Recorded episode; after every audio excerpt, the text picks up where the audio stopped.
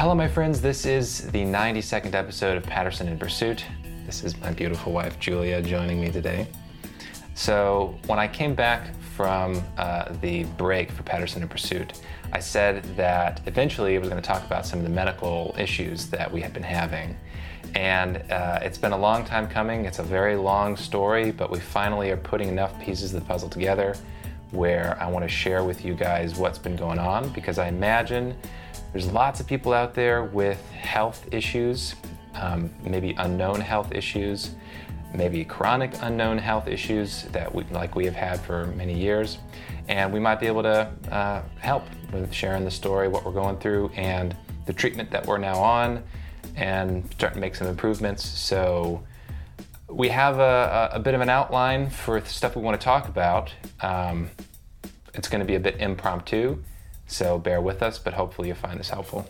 A good place to start is to say that for the past six years, we have had a bad illness which has progressively gotten worse um, to the point where um, a few years ago, you know, we had to stop our travels. We were traveling around and had to stop and come back to the States because um, traveling made the symptoms a lot worse.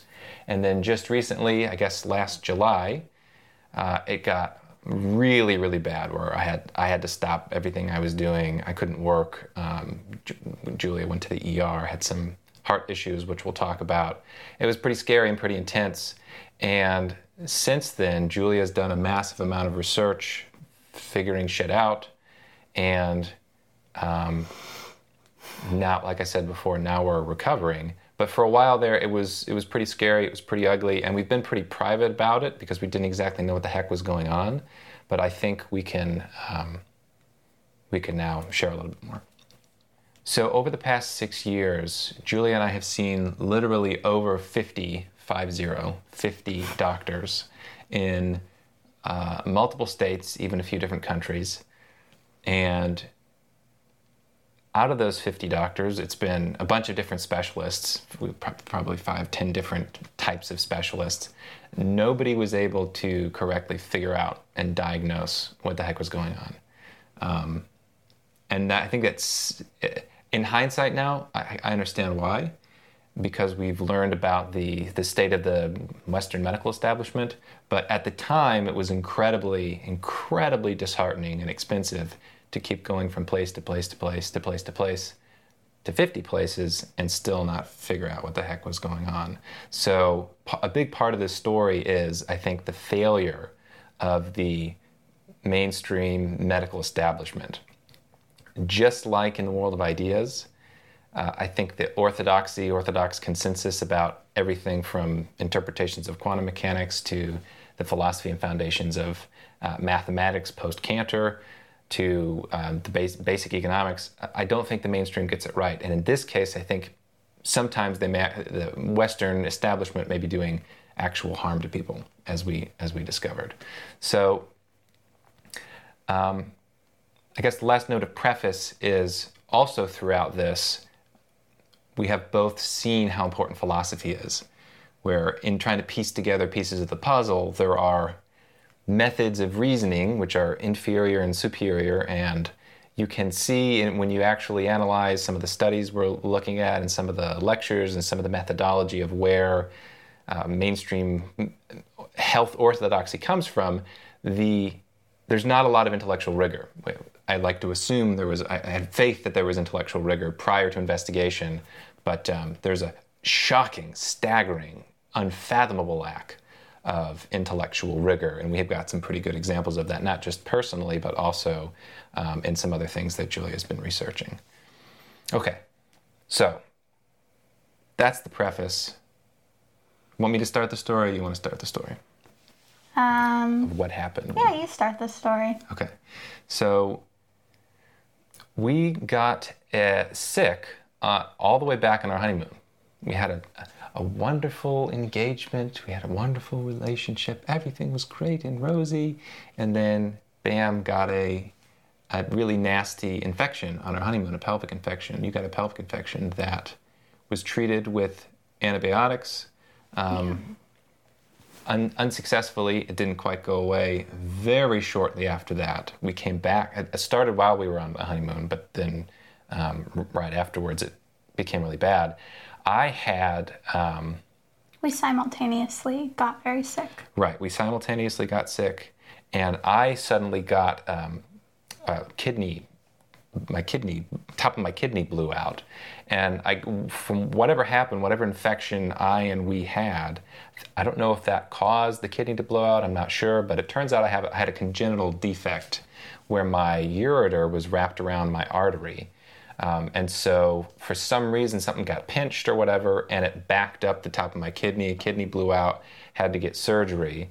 Um, I think it was probably just the inflammation that really set it off finally. yes, it, it could have been. I'm not exactly sure the cause, but after that, so she she had an infection that, that didn't didn't fully go away. I got this infection, and then I had to get the surgery. I had a, a stent put in, which is a, a little tube in my ureter to keep the urine flow uh, smooth or whatever. When they took that out, I got a incredibly bad infection. Um, just like it had to go to the ER to get IV antibiotics. Horrible, horrible pain, epididymitis. Um, that also, in the short term, you know, the getting the antibiotics made the extreme crippling pain go away. But after that point, there were persistent symptoms that never went away. Mm-hmm. That was the beginning of it. Yeah.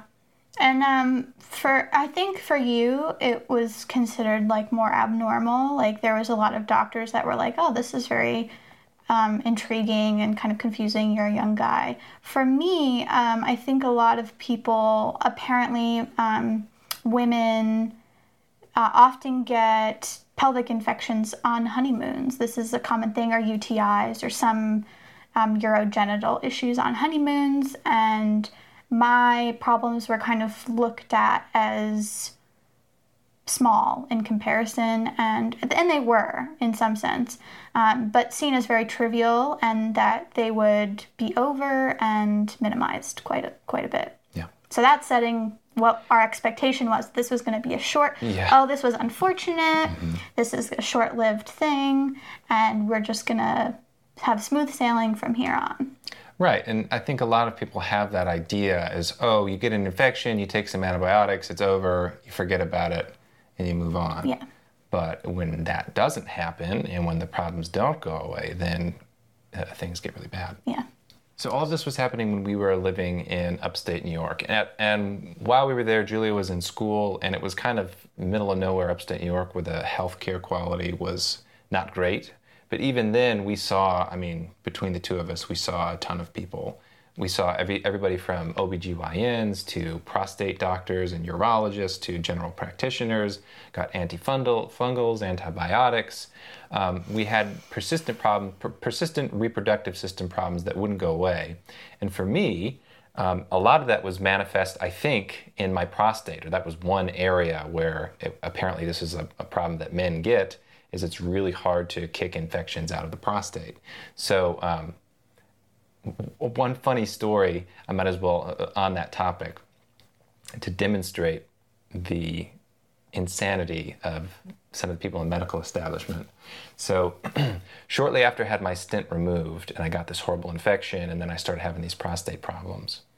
Um, I did a little research, figured out, okay, this is it's likely going to be um, uh, prostate. I got to figure it out. I'm going to go into the it's the same people. I think it was the same people that did the surgery, did the the Yeah. initial exam. And you and it was text. It was like textbook prostate. Yeah. Yes, and so uh, so at, this is this is when we were still very naive, a little frustrated at the medical establishment, a little st- naive in how bad things were. So I go to the doctor's office, and the it was a lady. It wasn't the the main doctor. It was a, a nurse. It was one of the second in command people, and tell her what's going on. And she said, "Well, you know, you look healthy." He said, and you're very young. Young. It's probably not young, yeah. prostatitis. You know, it's you, you look healthy. Okay, well, I'm having all these symptoms. She said, okay, well, I guess we'll do a prostate exam, and you know, we'll see. We'll try to diagnose if it's if it if that's what it is. So, little graphic, but if you prostate exam, finger up the butt, and they do this little back and forth motion, it was excruciating for me. I, I literally remember like I, I, the way I was sitting down, I had my hands like on the wall, up against the wall, and, I, my, and my fingers like curled into the wall. It was so painful. I was not. I, and you I've have never- a very high pain tolerance as well. well, you think I have a high pain tolerance? I don't know if I do or not, but You I- too. I have a. I don't know. Nothing. You don't even say anything's bothering you until it's after, like past a six. Yeah, yeah. Uh, well, so I'm in a lot of pain, and I had never experienced that before, and I was like, oh, well, obviously something's there. So she she stops the exam, and she goes, oh yeah, no, I don't think it's prostatitis. Well, she she even said, "Oh, it is kind of large, but maybe you just have a large Yeah. prostate." It- it- yes, and I said, well. W- but wouldn't it fit with the symptoms? And she said, no. If, if you had prostatitis, it, you'd be a lot more sensitive. You'd be a lot more tender when I did the exam. And I was like, lady, that was her. incredibly painful. Like incredibly painful. She's like, yeah, no, I, I, it, it's very, very unlikely for somebody your age. You know, it's it's something else. Blah blah blah. So I was like, good heavens, this See, is. High pain tolerance. You fooled her. Yeah, I get. I don't think I probably squealed when she did it. But- so that was that was one representative uh, uh, case of these doctors had in mind for years that if you if you don't look sick Yeah. and you're young and your symptoms are non-standard, then you're not sick. This has um, been brought up multiple times throughout many years that we do not look sick. Um, I've been told I look healthy, that I'm young. You've been told same similar things. And I often wonder, well, what does a sick person look like? I know. You know, like I can't tell somebody has cancer just by looking at them. Um, I mean, I guess eventually you'll be able to tell somebody's sick, but you know, they were sick before they, you know, are gaunt and have big dark circles Yes. under their eyes. I mean, people are sick way before that stage. So it just does it doesn't even make sense to me that concept of you don't look sick. Very few people who are sick, people with autoimmune diseases don't look sick. Yes, and, and we were being told this at a time where our symptoms were stupendously obvious. Um, uh, we, eventually, we'll, uh, we've got a list of the ones that uh, we'll share. But one of them, one of the biggest ones, is the fatigue. Extreme fatigue, like sleep 12 hours a day. You can only do one one thing per day, and then you're totally gassed for the day. But we're we're in our uh, at that time early 20s, mid 20s, and because we don't look sick, though we have all of these very big side effects, they say, ah, well, yeah, it's maybe it's something that's in your head. Yeah. So it's something that's an, another recurring theme that I'm sure other people have struggled with, um, and it's dismissal. It's the, the doctors have a very small, mm, as Tom Woods might say, the three by five card of allowable illness, medical illness, and if you and if their understanding uh, is insufficient, so they don't they, they don't know what's wrong with you, they literally will conclude, oh, well, you must not be sick. Or it's psychiatric. Yeah, or it's psychiatric. Instead of thinking, well, maybe, maybe I don't know what's going on. It's oh, well, because I don't know what's going on, therefore it's in your head, which is elementary. That's an elementary mistake, philosophic mistake, especially when you're talking about literally the most complex system in the known universe, which is the human body. The human brain is the most complex little piece of, you know, three-pound piece of matter, but the brain is just one little, well, not one, it's one big variable in this fantastically complex system that we have. We don't understand. We don't understand the basics of digestion, much less complex chronic infection.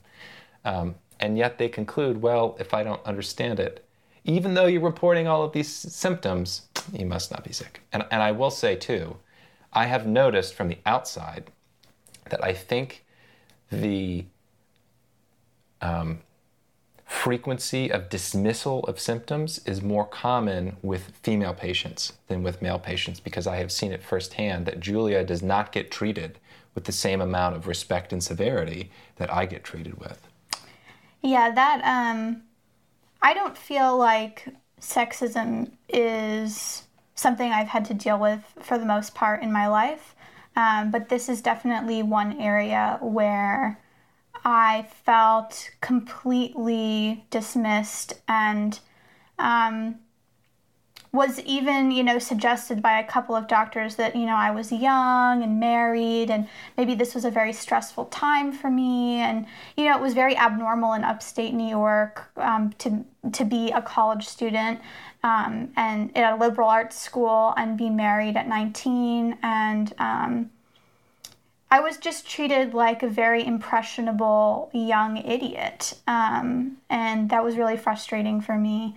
And this whole process has been really frustrating, but that um, has been a very mm, ugly side of it. And I would also say, um, as a side note, that the probably the most um, harsh comments um, that felt derived from my gender were from women, from women doctors. Uh, so I, I just find that interesting. It is interesting, and and I don't really see that in many other places of life, but there really does seem to be a double standard. And, and maybe it's the case, like, look, I, am politically incorrect. I, I, do think that women tend to be more emotional than men. I think that's for biological, uh, hormonal reasons. Yes, I do think that's true.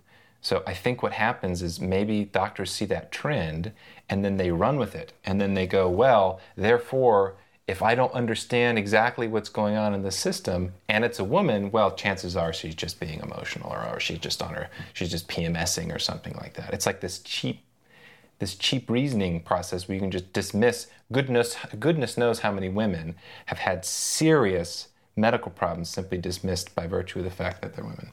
And I think part of the problem too is that women's diseases, I think for the most part, are harder to diagnose. So this becomes kind of like a running theme with doctors that they see a bunch of women that they maybe they never follow up with. They don't know what their story turns into. So they just see a woman come in a couple of times to their office, the woman gets dismissed and leaves, and the doctor concludes she wasn't actually sick. Years down the line, she's probably diagnosed with autoimmune illnesses or exactly. a bunch of different things. And and um, I, I, feel like men's diseases, for the most part, present um, a little bit more physically um, noticeably.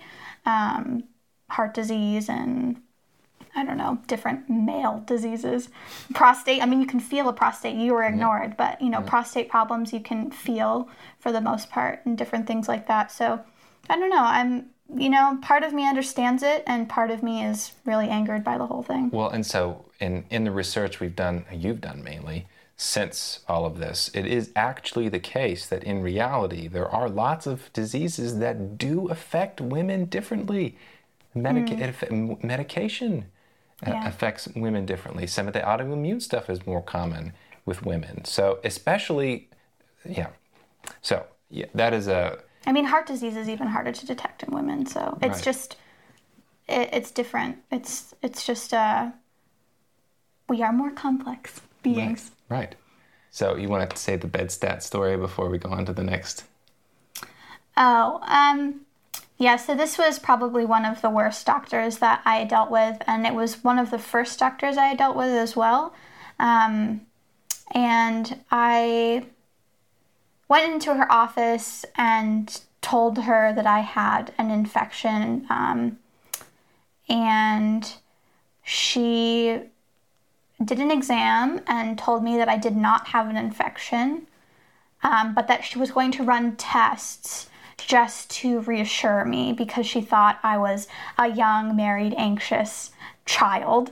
Uh, that, that might how, be an, an abusive relationship. Oh, yeah. She made Steve leave the room and yeah. really questioned me on whether I was being abused. And I said, This has never happened to me before. Yep. And she said, Oh, it's policy. But I didn't see That's that happening with policy. anybody else. So, uh, um, but anyway, she told me straight out that I didn't have an infection, completely confident, and um, ran some testing and called me a few days later and said, Well, you have an infection. and I said, Yeah, I know. um, so, um, yeah, I mean, that's just one example of many, but um, that was one of the more egregious things that had happened to to me and and the way that she had treated me and you was really horrible so yeah and if you didn't insist on getting the tests you would have walked out of that office being misdiagnosed from that lady. And who knows? Well, yeah. Who knows how many cir- how many women have gone to that doctor, been treated like crap, dismissed, and uh, not had their even disease diagnosed. Literally walking out of there with negative information. It's one thing to not know if something's wrong with you. It's another thing to think, well, X is not wrong with me. I don't have an infection when you do have an infection. Like, better would have been just to say, I don't know. But no, Yeah. she was exactly uh, uh, Right. opposite. It would have been way better if she was just kind of agnostic about the whole thing. Yes, or I mean, e- even then, I think is giving her the benefit of the doubt because I think you kind of have to be a fool to say that you don't act, you don't have an infection, but that's another story. So after we leave New York, um, we go to Georgia. We move down to Georgia and got saw some more doctors. Um, nothing quite worked. I actually had a maybe the only really good doctor that either of us has, has had in the in the mainstream Western establishment is my prostate doctor in Atlanta. Was great. Wasn't an idiot and recognized that I was having prostate problems. Um, tried a bunch of different antibiotics. Still, uh, to his credit, the best I have ever felt um, was after taking IV antibiotics for like three weeks, something like that, 20 days. And unfortunately, it didn't last, but uh, I, I felt like 10 million bucks. And I was so excited because I thought, oh, finally, obviously, we've had this infection. This is what I needed. I should have got this before. But sure enough, it, it slowly came back. But we also kind of gave up. We, we, we were really intense for doing the going the medical establishment route, and then this was after a number of years. We kind of petered out on that for a few years because it was like, what the heck did we do? Like, who do we who do we talk to? Yeah, it was expensive and time consuming, and when you have no energy, um, and are just, you know, we were trying to work at that time too, and um, we weren't we weren't telling people. Um, we still really hadn't told anybody until recently what that we were struggling for so many years, and um, we were just trying to hold ourselves together and. It was really hard to do all of those appointments and, Yeah, be dismissed and spend the money and the time to try to schedule an appointment with a doctor only to find out this is not going to be the doctor for us and do it again and again and again and again. It was just really exhausting. Yeah, exhausting and expensive and incredibly disheartening. Where we would literally be thinking, well, why am I doing this appointment? I mean, we had this conversation where it's like, Yeah. why am I doing this? I know what they're going to say. I know the tests are going to come back negative, the standard tests that they're going to run because they only have this little limited framework of understanding of what might be wrong um, because we look healthy. Um, and sure enough, that was the case over and over. It was just kind of predictable that you go in, tell them the story, oh, let's run some tests. They come back negative, you get dismissed, and uh, Yeah, and as and as this process was going on, we were getting more symptoms as well. And so it was almost funny because we would get happy that we would get a new symptom because we were thinking, "Oh, I can tell this new symptom to the doctor and maybe they'll, they'll have like a Dr. House moment where be right. like, that's oh, it." you've got this. Yeah, and um, that never happened. um, and No, the opposite. It was like, oh, well, yeah, you're, Yeah, now like you're making shit up. right, like the more symptoms we put on the list, the more we were told it was psychiatric, which was really unfortunate. But um, in our mind, it was like, oh, we we have all this new information to give you, and Because we thought they were reasonable. right, well, yeah. so, but that was kind that was really rough, and that lasted for six years, really. Yeah, and so there's this term that came up I've learned about like maybe a year or two ago, which is gaslighting. If you guys don't know what that term is, it's the idea of like if you were trying to be really manipulative, let's say of your spouse, and trying to like screw with their head, you would turn on the lights, like turn on the gas, it, the gas lights, and uh, then you know leave the room and then say and then come back in and say, "Hey, wife, why why'd you turn the lights on? I don't understand why you did that." And they go, "Well, I didn't do it." And they say, "Well, I didn't do it. You must have done it." And so you just kind of screw with their head. You do crap like that over and over and lie to them, I guess, for the purpose of manipul- manipulating them. This is what that felt like was gaslighting from these doctors, where we'd go in and self-evident to literally to a five-year-old that we're sick when we're talking about what's been going on, and they would say, "Nah, no, you're not, you, you, you're not sick. It's in your head. Go, you know, go see a psychologist or psychiatrist or whatever. Another thing that was really interesting is that nobody would consider our illnesses connected. oh yeah. Uh, where I don't think Oh yeah. Yeah. I don't think I think maybe your prostate doctor was like, "Oh yeah, obviously, you- Obviously. You, guys have some sort of connected infection." Yep. And everybody else besides that was like completely unrelated. It doesn't matter that you got sick the same day and that you progressively have gotten worse and mirror each other's symptoms exactly and react positively to the same things and negatively to the same things. They're not connected. to the point Yeah. that we had a infectious disease doctor Oh yeah. tell us, not even kidding, that we both came down with depression, Severe severe psychosomatic symptoms of depression On on the the, same same, day. day. you can't make it up. And at the time, and I and I still I feel silly, honestly, and I, like what the heck took me so long to realize these people are idiots. Many of them, not all of them. But I remember that conversation. This is the same infectious disease doctor that's that told Julia we've ruled out the possibility of infection. Yeah. I've been told that many times. as if that's a thing you can do, as if there's a list, a great list, a platonic list out there of all possible infections one can have. And if the tests, assuming the reliability, reliability of the tests are accurate, if they come up negative, well, then it is the case we've ruled out the possibility of infection. I, of course, you could have a long conversation with this, this person. Well, how, how is it the case that you come up with um, new diseases? How do new diseases get added to that list? It sure would be something like you have all these symptoms and the tests come back meg- negative. Maybe you have something that's not on the list. Yeah. Well, it's funny too because we were recommended to that doctor because my EKG was abnormal. Oh, is it that late? Yeah. And I remember asking him, I said, so, okay, let's just go with this theory that Steve and I simultaneously became depressed. Is that going to make my heart electrical signals abnormal? And he kind of stopped and thought and said, well, maybe. Yeah. and was just like kind of just dismissed that and i was like well i'm here because i went to the er with stabbing chest pain and had a severely abnormal ekg and that's why i was referred to you and it was just like that didn't make a difference Yeah, and he was saying, yeah, it's uh, it's in your head. So so we that, so we kind of skipped along chronologically, but but that's okay. So we're in Atlanta, failure. So uh, in the middle of all this, right around this time, we also have a bunch of family deaths. So my mother died, your father spontaneously died, um, my father spontaneously died, two heart attacks, um, and then we had some grandparents die. So we have family tragedy going on during all of this. And around this time, this is when we started talking about traveling, where we were thinking, okay, mm, I don't, I neither of us know how long we're going to live. We'd like to travel. it was looking grim It was looking grim. You could say that.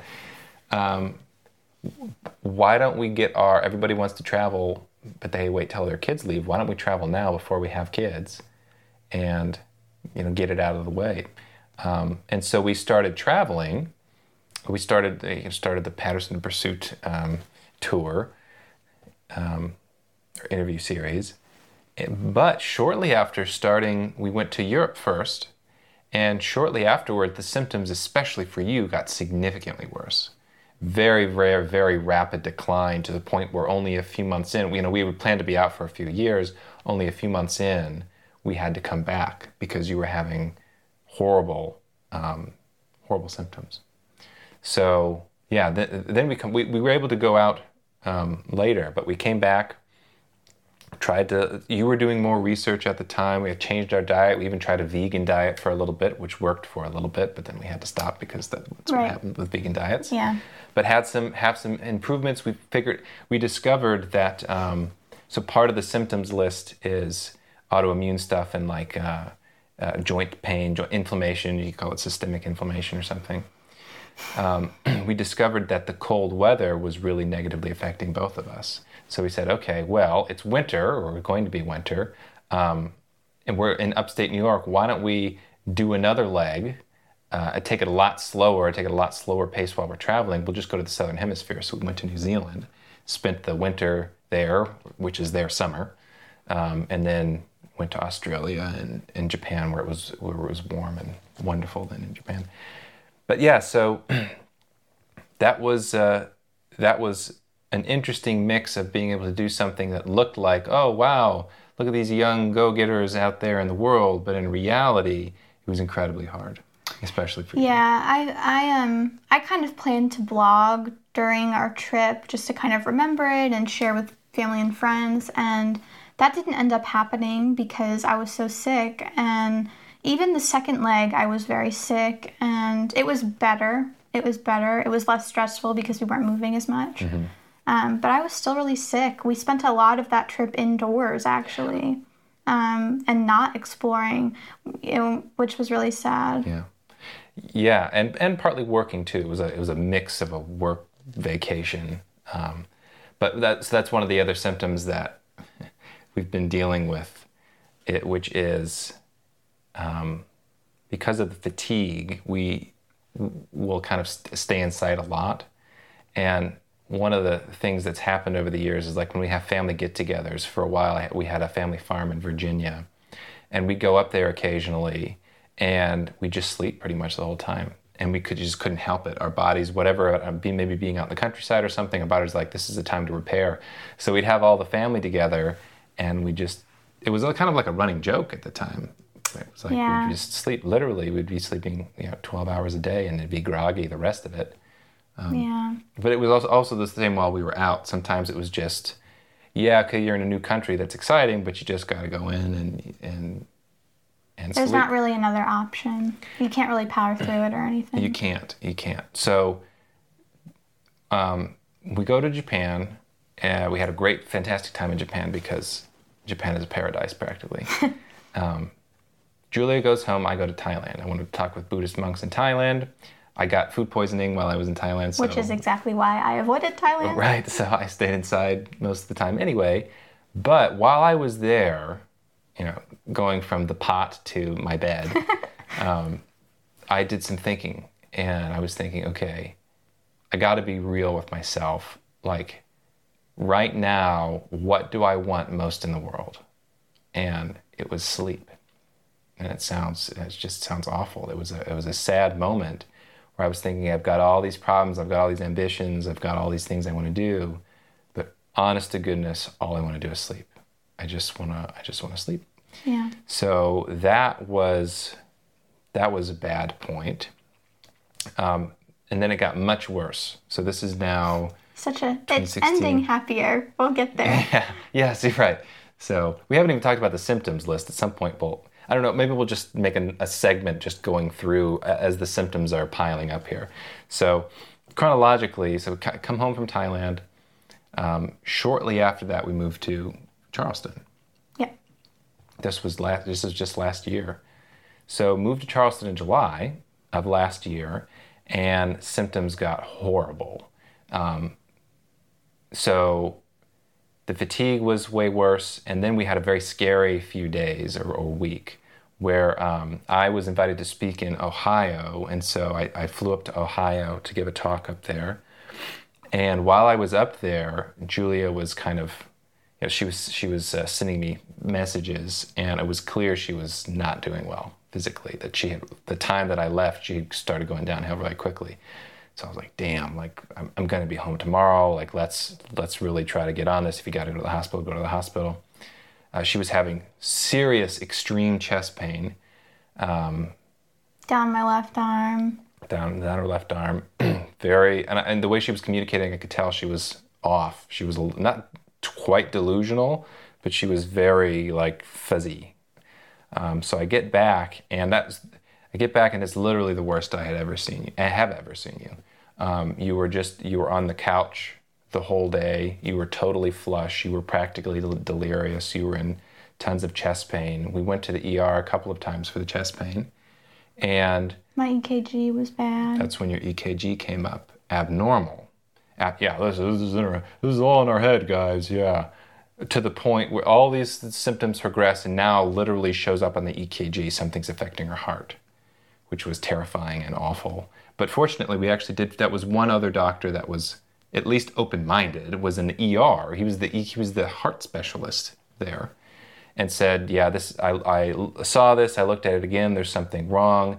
We told him the story, and he's like, "I'm so sorry, guys, that you've been dealing with this. This is obviously something that's."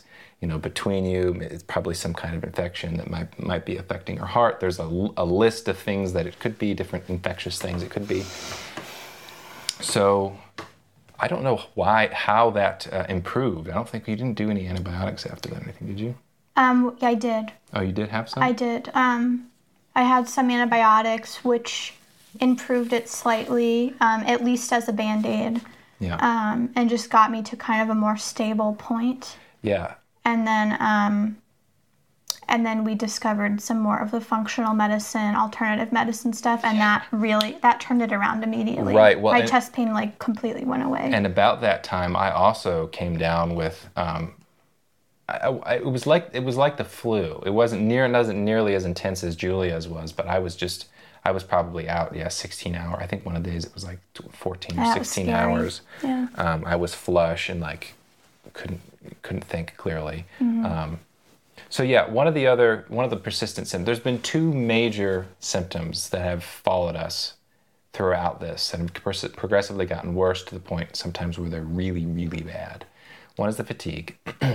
the other is you could it gets called brain fog, um, and it's hard to describe, but it's you could, I like to think of it as like brain inflammation. We call it brain smush. Um, and it is it's kind of like being a mixture of like being hungover and being so tired that you're foggy and know you can't think straight and having like it just what feels like pressure in your head Yeah, and I would say like your I would say your intelligence kind of goes down. No you doubt. can't grab words. you're more disconnected from You can't reality articulate. You feel like you're not. You feel like you're kind of in a dream. yeah I I as an extension of that, you didn't suffer with this as much, but I was extremely dizzy um, during this time period, leading up to the heart problems, Mm-hmm. leading up to when we moved to Charleston. Um, I started getting very, very, very dizzy, and to the point where I just stopped driving. Um, Sometimes, if I um, exerted myself, I would feel like I was going to fall over. and your vision would go sometimes you get double vision in those yeah, moments double vision. Yeah, and and that's really that's maybe the saddest symptom of this problem is that it, it really takes your mind away. And it take and when it takes your mind away, it takes a lot it takes a lot of your your soul away almost. It's like this soul crushing thing that just makes you fuzzy, which is especially hard.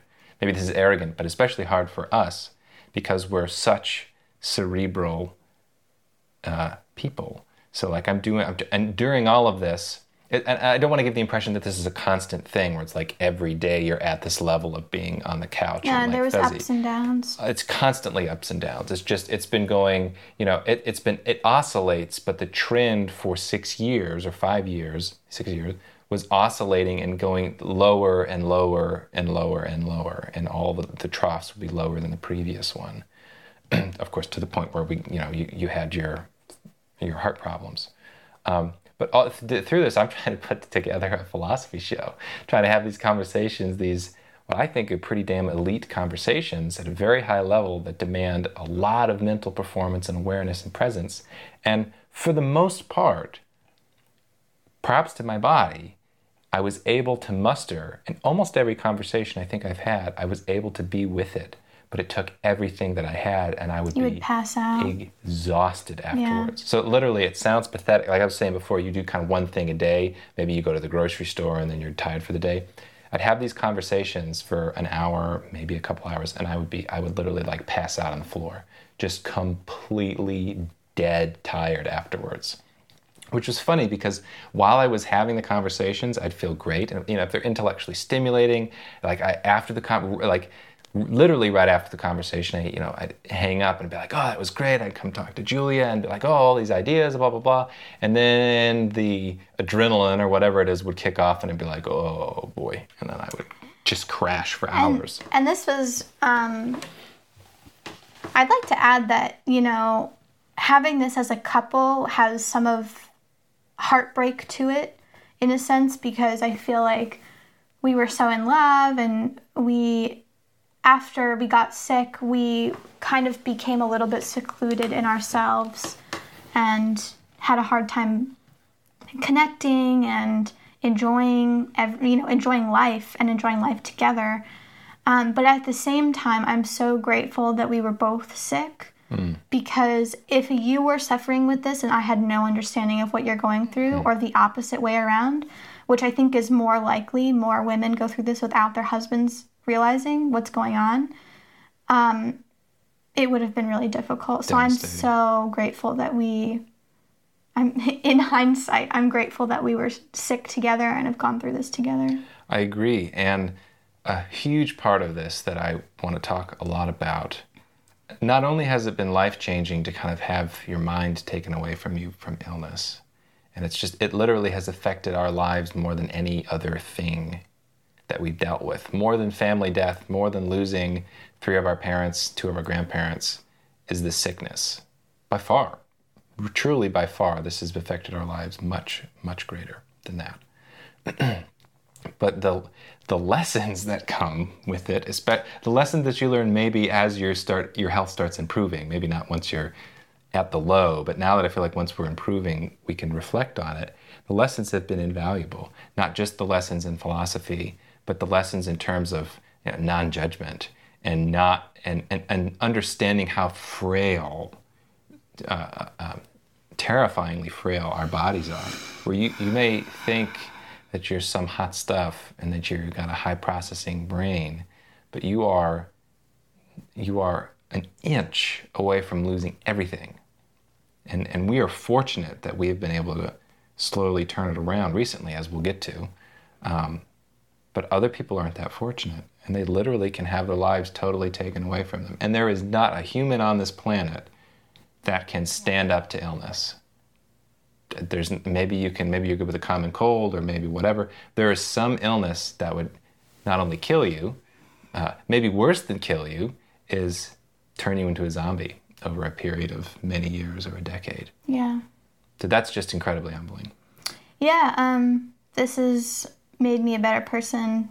Definitely more empathetic. Um, I think a lot of people are really sick and don't necessarily want to talk about it, um, which is understandable. Mm-hmm. And we didn't want to talk about it. We were a bit proud and um, also didn't know what was going on and yeah. didn't want it to be the subject of conversation every time we saw somebody. But yeah. I think there's a lot of people that you may think are acting strangely. Um, and I would, you know, urge you, just from our experiences, to kind of look at those people as though you don't know the whole story because I think there's a lot of people out there that are struggling and you don't have the whole story. Right. Yeah. And I, it also, this has been the catalyst for a, quite a few philosophic breakthroughs in understanding the mind body relationship and other things. But it, it literally is the case that your mind and your personality and your energy and even your values can be taken away from you without your control in an instant. And I remember thinking prior to this sickness, uh, I remember thinking, I don't know, like I feel like even if I were really sick, I would be able to like think my way through it. Like mind over matter, you can, if you have a strong enough mind, you can you know, like happiness is this mental state you can achieve when you think through things. Mm. no. How dumb we were. Incredibly naive. That is not the case. Yeah. Um, and and if you have the luxury of thinking that, that's because you've not dealt with this illness and had it taken away from you, which is a valuable lesson. So. So, what I want to do is we'll just go through some symptoms that have been uh, piling up because other people may be dealing with them, and then we'll share with you what it is. Because as these symptoms were piling up, and as we've been recovering, we've even discovered more symptoms that we thought were normal, but as they disappear, we go, oh, well, gosh, that, we just became accustomed to that, and we didn't even think it was a symptom.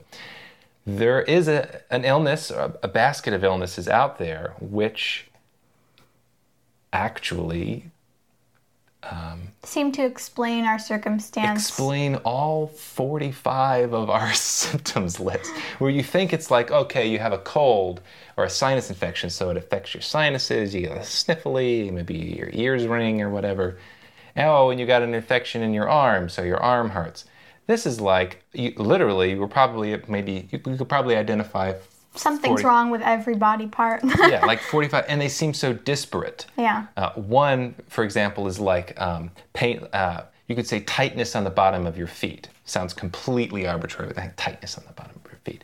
Another one, another really bad one, is inflammation at the, ba- at the base of the neck, or, or base of the skull, uh, uh, in your neck, which is a horrible one that that we can talk about. Hair loss. Uh, Hair loss is, is another one. You think, well, I didn't have to deal with that, but you had to deal with that more than I did. You um, don't think you dealt with it. I don't think there I was a lot of hair on the pillow there for a while.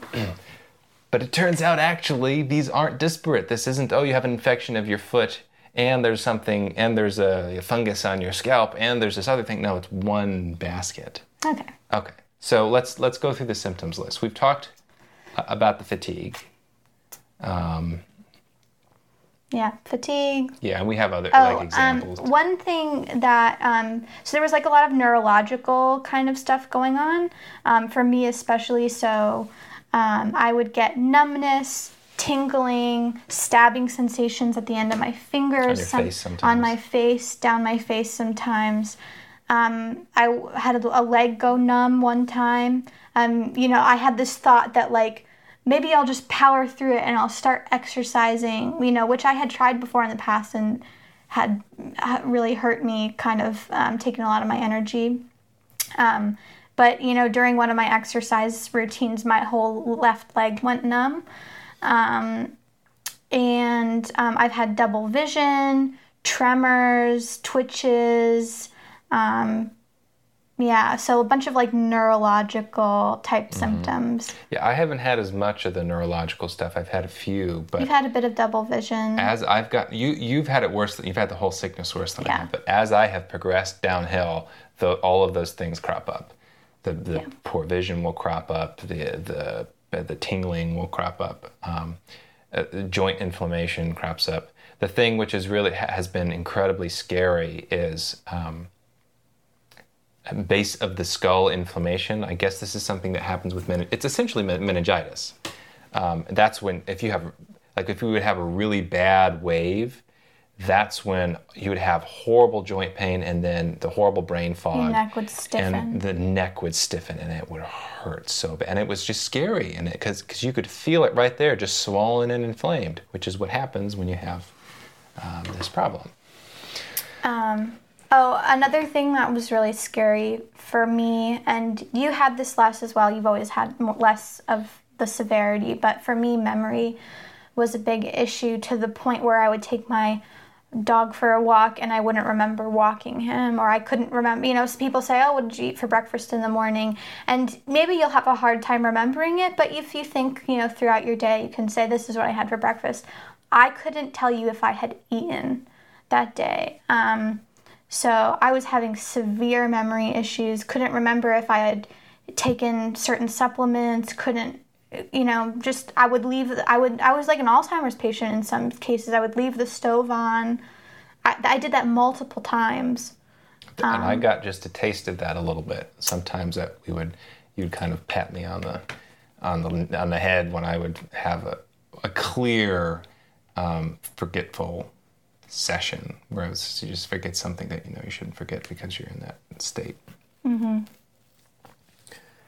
Yeah, another thing we had uh, written down. This is not a bad symptom, but it's something that's interesting in hindsight. Is that you and I have both been very sensitive to alcohol where it doesn't, you know, she's a, a one drink drunk, uh, and I'm well, not even. You're like half a drink, and I'm like one drink, and I'm pretty buzzed. and we don't drink um, regularly at all, but we've all it's been noticeably sensitive, and there's a reason for that.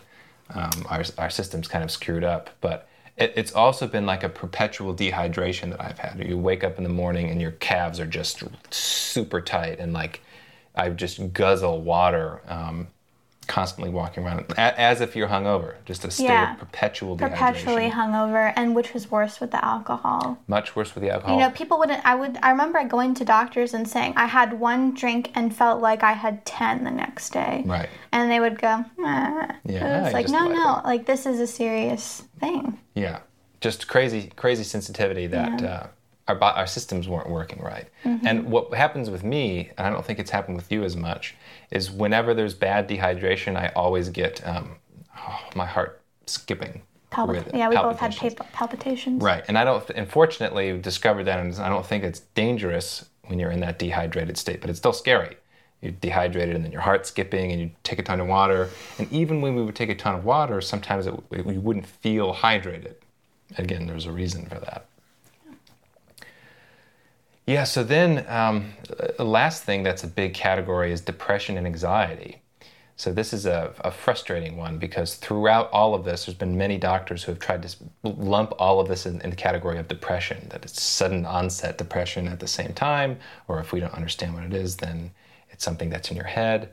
And it's frustrating because the, definitely part of this has been depression, worse for you than for me, but we both had it. And it's partly, or largely, in fact, because of the damn illness.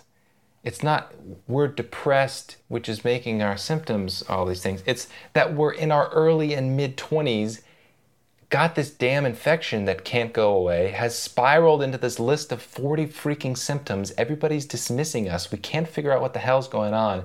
It's massively affecting our lives and we can't do anything about it. That's depressing. Yeah, and and the more research I've done about mental illness is is that there are a lot of physical causes for it, and it seems like outside of the normal medical establishment that these physical causes of depression are quite widely accepted and studied and in practice um, you know diets and supplementation are used to correct a lot of these disorders. Um, for just to give one example um, there's something called pyrrole depression, um, where some people are more disposed to leak a lot of zinc into their urine um, and vitamin B6, and this can cause depression, anxiety, rage. And this is not something that your normal medical doctor would test you for, or you know, look at your fingernails to see how healthy they're looking, or to ask you, you know, can you recall your dreams? This is not a common practice. However, this is something that a portion of the population struggles with, and they have a depression that's fully treatable with really benign supplements. And it's mm. really unfortunate to me that a lot of mental illness is now seen as just something that's unavoidable, that is all situation oriented, or a serotonin imbalance, or something of that nature. Yeah, psychological.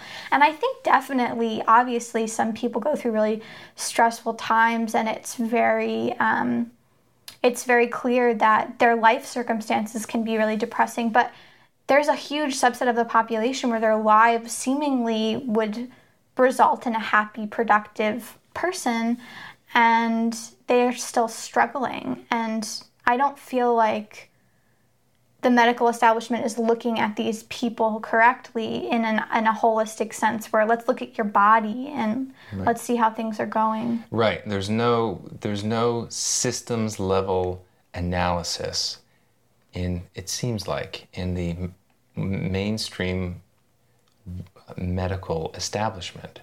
There's specialization, there's people who know how to cut out little nodules from your liver, but there's not people that synthesize their knowledge across and see the big picture of what the body is, which is this massively complex system where if you change one variable, it's going to change a lot of other variables.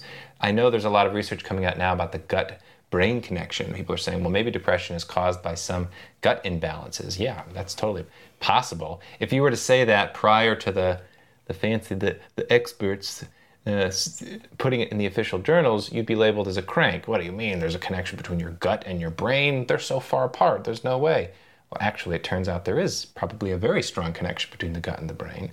Um, it might be that taking probiotics and trying to fix the the tight junctures in your intestine can help people with depression. Mm. You know, which that's totally possible when you see the whole thing as, as one functioning system rather than these isolated things that don't communicate with one another. Yeah, and even you know even like severe disorders like schizophrenia, you know, schizophrenia has been linked to that pyrrole um, problem where you're leaking zinc and B6 and, and things of that nature. And you know, people who commit crime have you know been shown to have higher copper levels and in their brains and, and different different things like this where maybe maybe we can't just label somebody as a bad person or your brain is messed up. And this is just the dice that you were that you rolled and everyone has their crap and you know this is yours. I just feel like that's so unempowering and um, really unfortunate for anybody who's struggling with mental illness out there i would really urge you to look into some um, i think there's a youtube video called the molecular basis of depression on YouTube. It's um, by the Riordan Clinic in Wichita, Kansas. Um, it's extremely interesting and um, probably helpful for a lot of people. Yeah, I think it's reasonable to suspect that biology may underpin a huge amount of human behavior. Maybe all of it, I'm not sure. And questions of free will here and what exactly is the mind and how much can you control.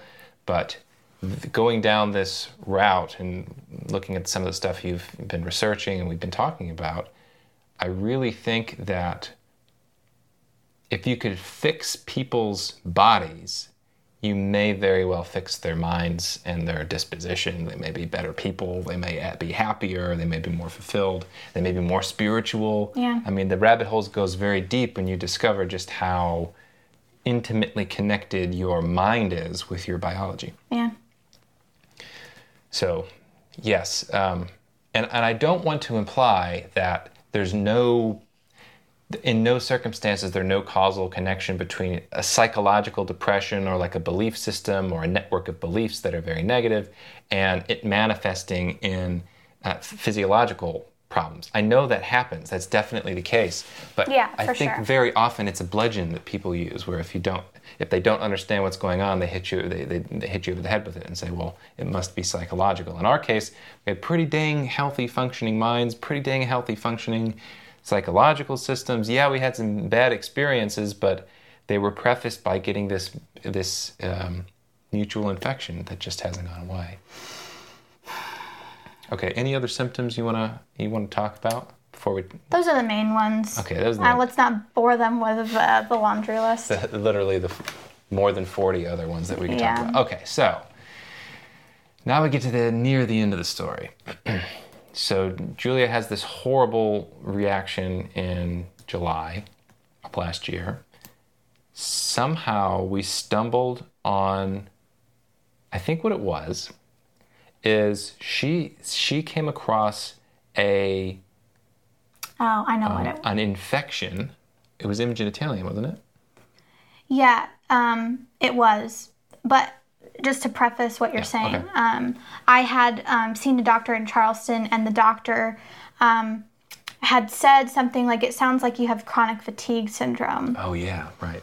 And um, I arrogantly, for many years, had not looked into chronic fatigue syndrome because I had thought that that disease was um, psychological.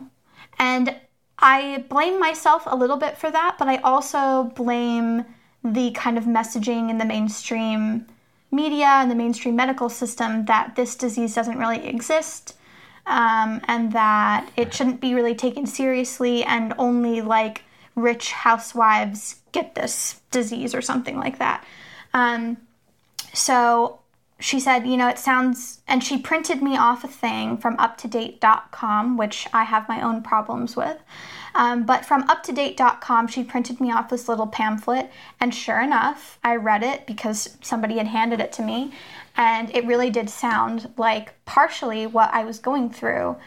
And so I humbled myself and went onto the internet and discovered a huge group of people suffering from a very uh, the same condition as Right. what we had, is what I would say. And and putting together all these disparate symptoms, where it's like, oh, people have this and that together. Right. Really? In my mind, chronic fatigue syndrome was just being very tired, and in it's such a bad name, unfortunately, for the disease. And I think it's the main symptom of the disease, which is why it's called chronic. It was called chronic fatigue syndrome. Now it's called myalgic encephalitis. I think, um, and there's a lot of clinical um, things that they can get into now that people with chronic fatigue syndrome show and have in common.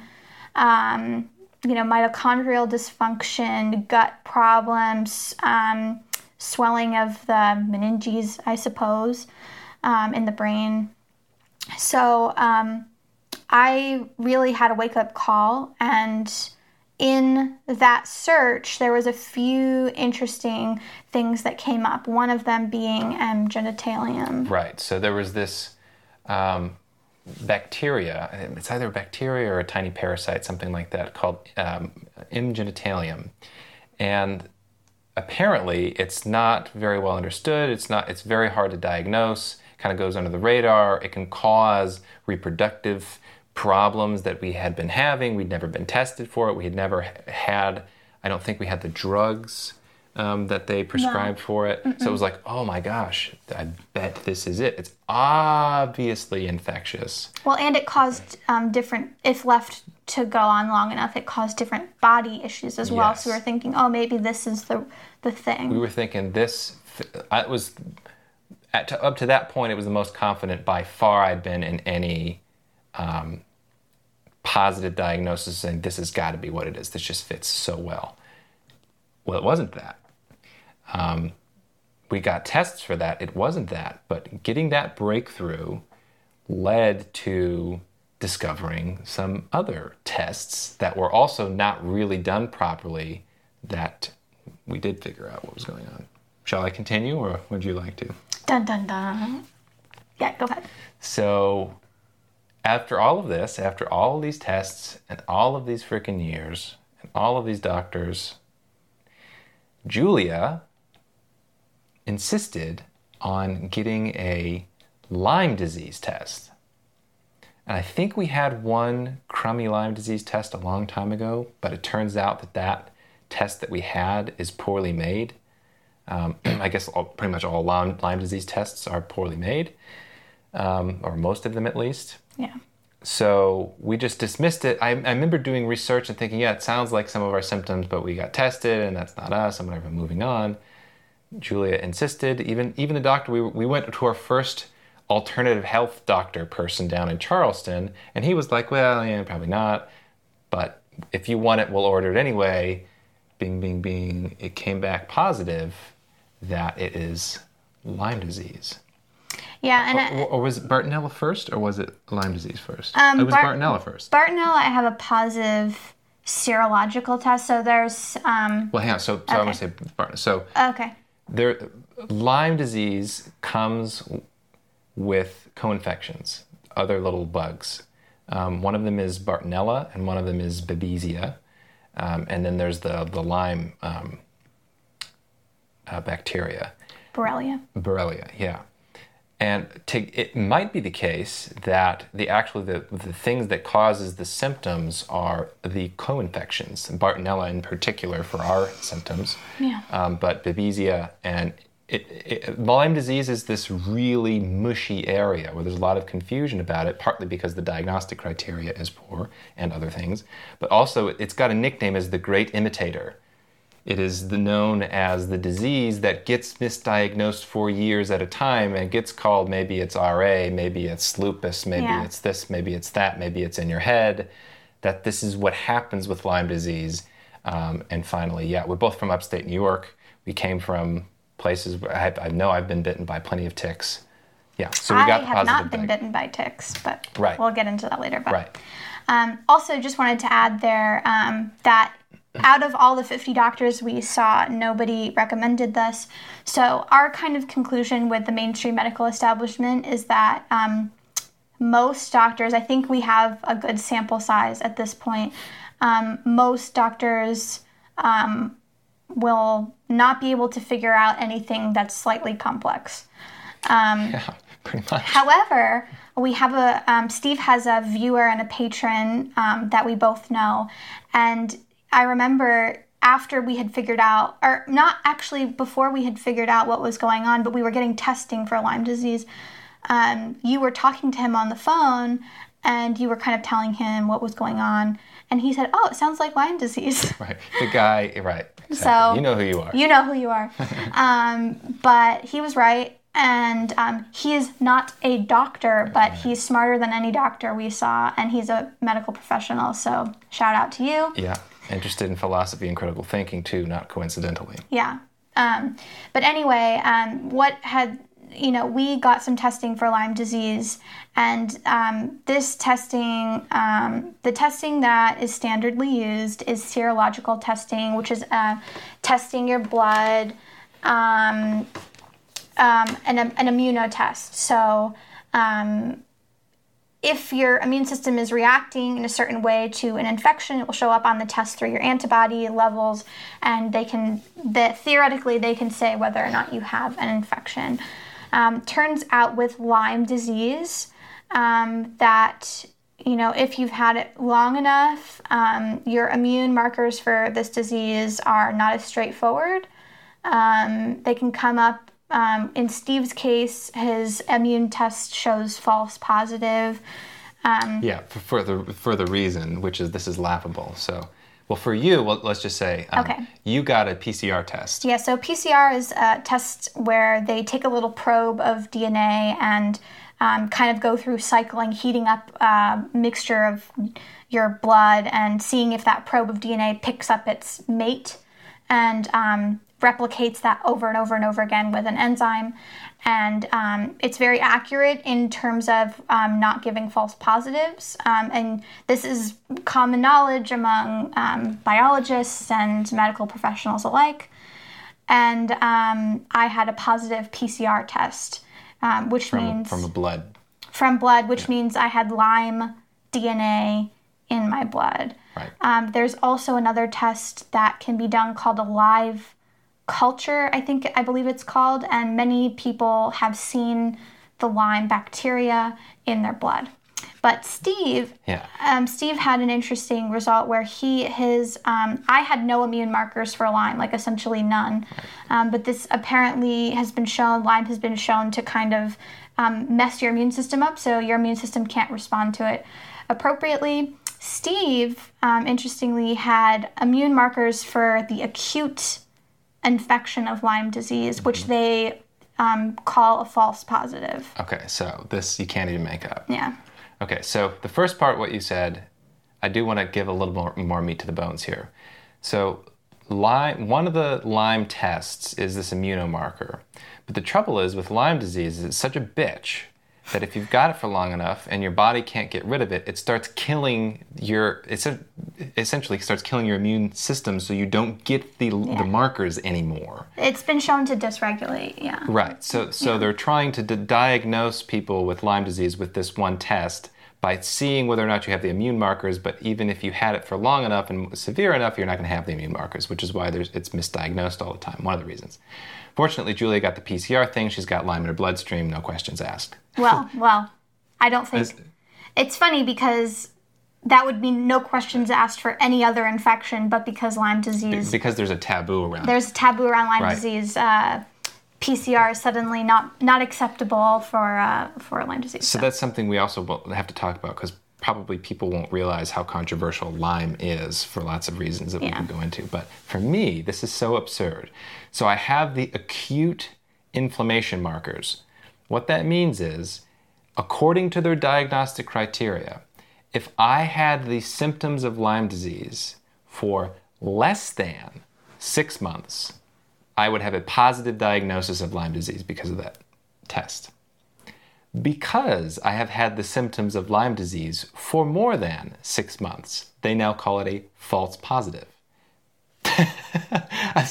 because you can't, they, they go, oh, you can't have this marker after six months or whatever. it is. Yeah. Crazy, absolutely bananas that we ha- you've got it in your blood uh, stream. I've got the markers for it because I've had it so long. Even though Lyme disease can last for a long, long, long, long, long period of time, they're going to say no, it's a false positive. Yeah, and, and what's really interesting too is that people who have access to microscopes in like a university setting or who are biologists themselves come down with the sickness, um, you know, chronic get diagnosed with chronic fatigue syndrome or some autoimmune condition or, um, you know, and then somebody says to them, it might be Lyme and they'll take their blood, they'll look at it under a microscope, see the Lyme disease, and tell their doctor, hey, I looked at my blood under a microscope and I saw Lyme disease. Um, the doctor will be like, you don't have Lyme disease. So right. um, it's really interesting that I don't know.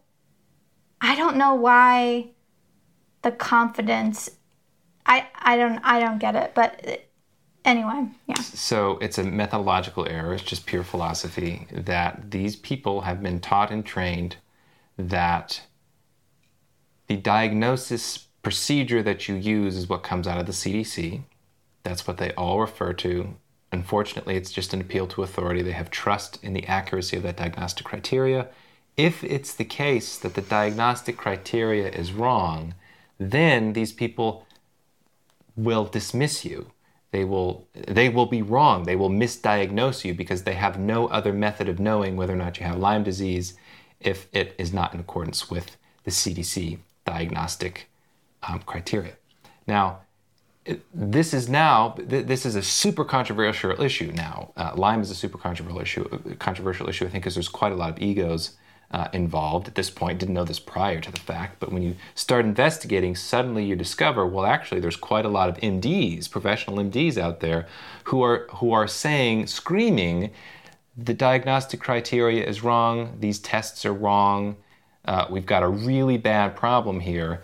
And now you get into like medical politics yeah, with the CDC, a, also to, connected to government. Yeah, there's a small minority loud minority of people who are dealing with these patients and um, see firsthand what they're dealing with and run run more in-depth testing and run uh, like immune tests and inflammation markers that aren't typically run. And you know they're finding these really um, big significant markers in people and um, I don't know. It's just it's just really interesting. Um, and and recently they just revised the CDC revised their estimate for the the frequency of Lyme disease up by a factor of ten. Yeah. They're, by their own metrics, they were off by an order of magnitude. Yeah. So what's to say they're not off by another order of magnitude? Um, but when you dive into it, when you see the politics of what's uh, and the egos and the arrogance of the parties involved with the Lyme disease testing, diagnostics,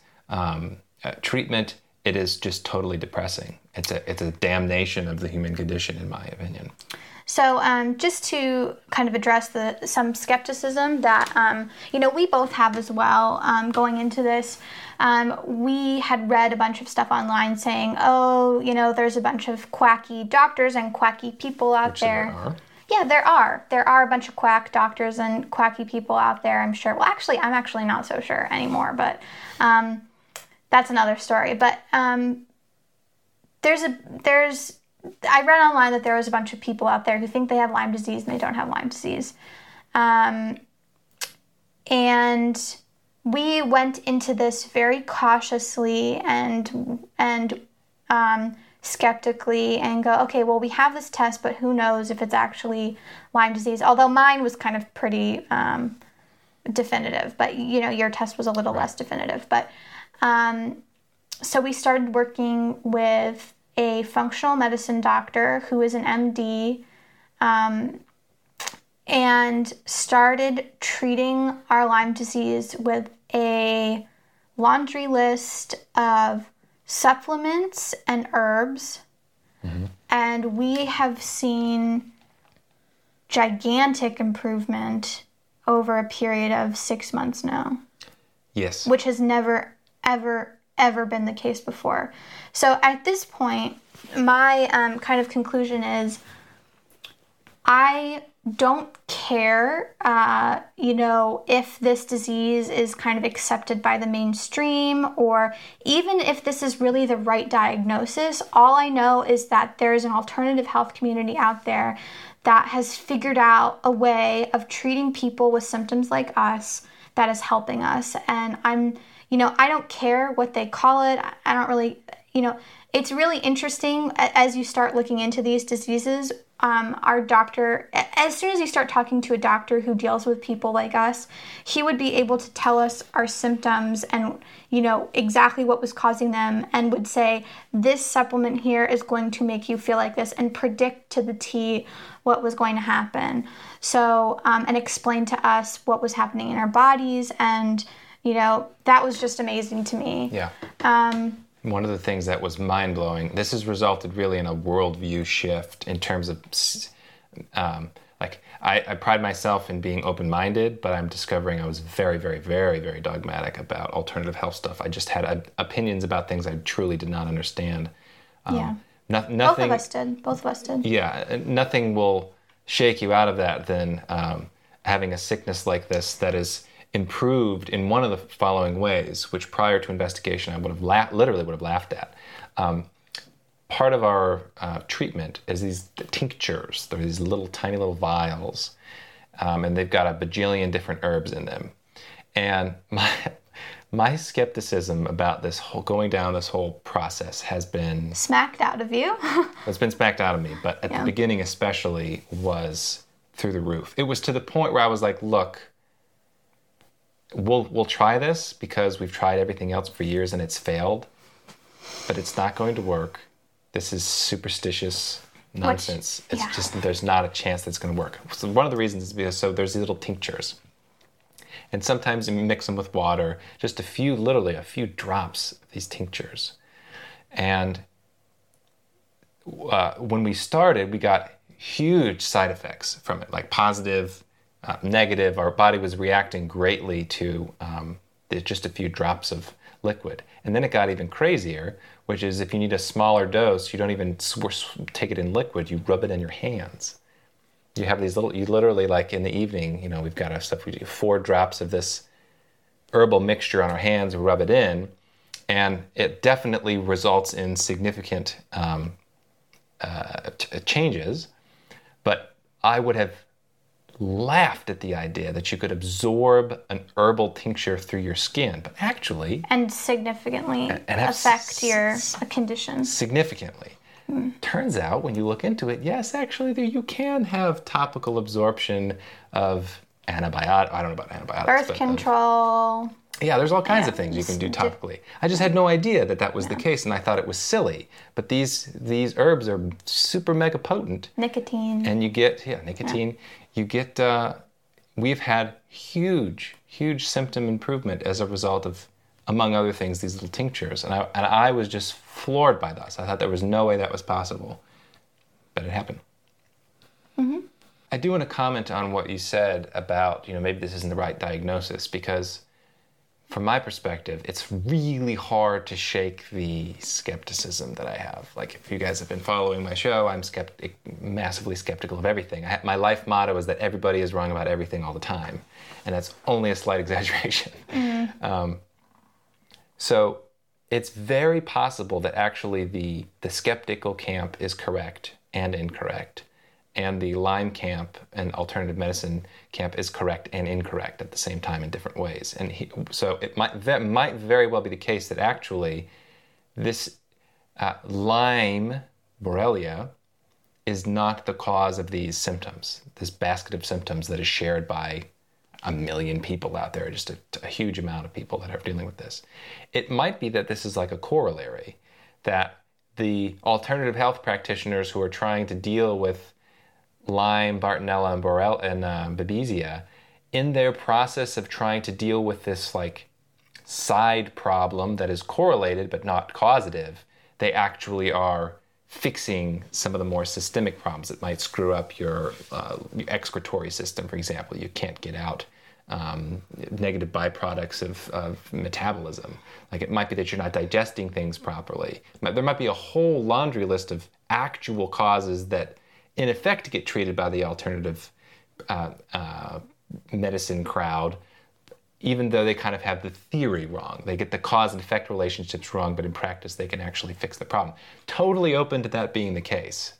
Yeah, and, and actually, the more I look into kind of Lyme, this Lyme community and the offshoots of the Lyme community, um, I'm kind of coming to more of the conclusion that our problem isn't kind of um, reduced to Lyme disease. Yeah. That Lyme disease or an overgrowth of the Lyme bacteria, I would like to say. I, I, I'm, I'm a little bit unconvinced that.